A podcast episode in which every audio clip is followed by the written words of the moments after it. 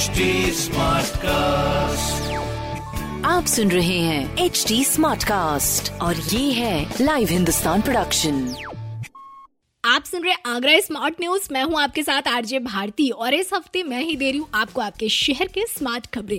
और यहाँ सबसे पहले बात करेंगे आगरा मेट्रो की। तो ये उम्मीद की जा रही है कि इस साल के अंत तक, सात महीने में तैयार हो जाएँगे तीन एलिवेटेड स्टेशन ये तीन एलिवेटेड स्टेशन हैं ताज पूर्वी, बसई और फतेहाबाद, जहाँ पहला मेट्रो स्टेशन ताज पूर्वी गेट होगा, जिसका बसई तक यू गर्डर कार्य पूरा हो चुका है। और अब फतेहाबाद स्टेशन पर प्लेटफॉर्म बन रहा है। बात करें तीनों स्टेशन के निर्माण की तो इन पर दो सौ तिहत्तर करोड़ रुपए खर्च हो रहे हैं। Uttar Pradesh metro rail corporation के इस प्रोजेक्ट की माने तो ताजमहल से आरबीएस कॉलेज तक सात भूमिगत स्टेशन बनाए जाएँगे, जहाँ सातों स्टेशन के लिए मिट्टी की जाँच पूरी हो चुकी है और अब ये स्टेशन भूमिगत कॉरिडोर के डिज़ाइन भी तैयार किए जा रहे हैं। दूसरी खबर की बात करें तो आगरा में 200 साल पुरानी पेंटिंग देखकर बुढ़िया का ताल को संवारा जाएगा और 430 साल पुराना स्मारक बनेगा अमृत सरोवर। बात करें साल 18 से 14 से 1815 की तो इसमें प्रसिद्ध कलाकार सीताराम की बनाई गई पेंटिंग जो कि उस टाइम काफ़ी मशहूर थी।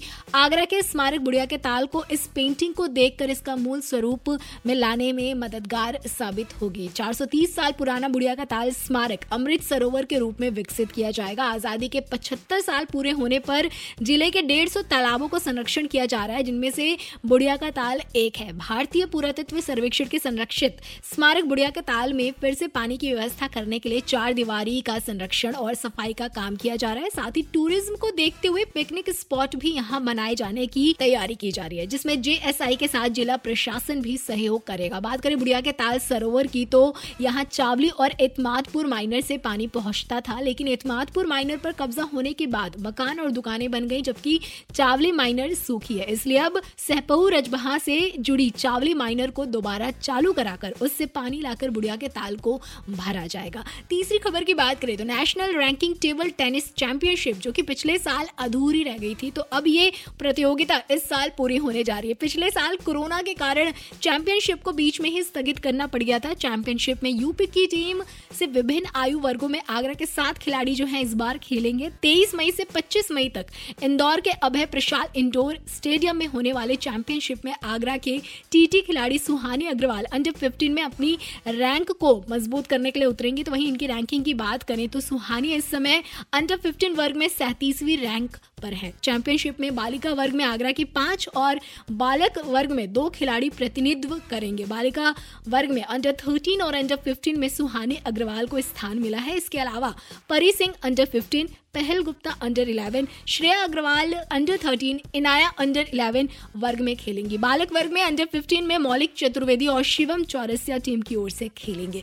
अगली खबर की बात करें तो शहर से लेकर गाँव तक तालाबों से जल्द ही अभियान चलाकर अतिक्रमण हटाया जाएगा। बात करें ज़िले में वर्तमान में दो हज़ार एक सौ तिरासी प्रमुख तालाब की तो इनमें से कई तालाबों पर लोगों ने कब्जा कर लिया कई जगह से तालाब की ज़मीन पर पक्के मकान खड़े हुए हैं, इसलिए अब तालाबों को कब्जा मुक्त कराने के लिए अभियान चलाया जाएगा। अतिक्रमण हटाने के बाद तालाबों को सरोवर और मनरेगा योजना से विकसित किया जाएगा। जिन तालाबों में गंदगी है, उनकी सफ़ाई कराई जाएगी। ज़रूरत होने पर ग्रामीण क्षेत्रों के तालाबों को खुदाई मनरेगा योजना के तहत किया जाएगा और इसके साथ ही तालाबों के आसपास पौधारोपण भी किया जाएगा। बात करें शिल्प ग्राम में होने वाले बारह दिवसीय, यानी तेरह से चौबीस मई तक हुनर हाट आयोजन की तो अब इसकी तारीख बदल दी गई है और अट्ठारह से उनतीस मई तक इसका आयोजन इस बार किया जाएगा, जहाँ शिल्पियों को अपने हुनर का प्रदर्शन करने के साथ ही बिक्री करने का भी अवसर मिलेगा। इनफैक्ट हर शाम सांस्कृतिक कार्यक्रम के लिए आयोजन के साथ ही बॉलीवुड व अन्य कलाकारों की भी प्रस्तुति होगी।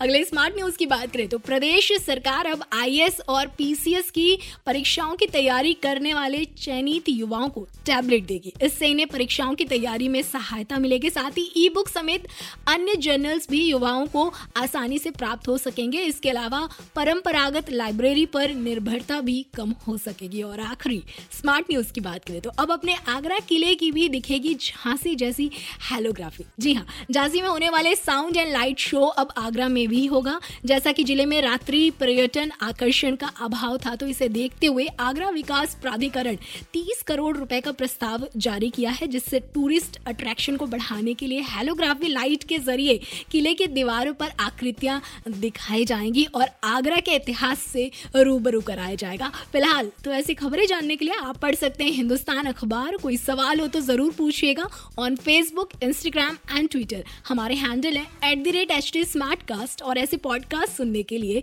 log on to W W W dot H T Smartcast dot com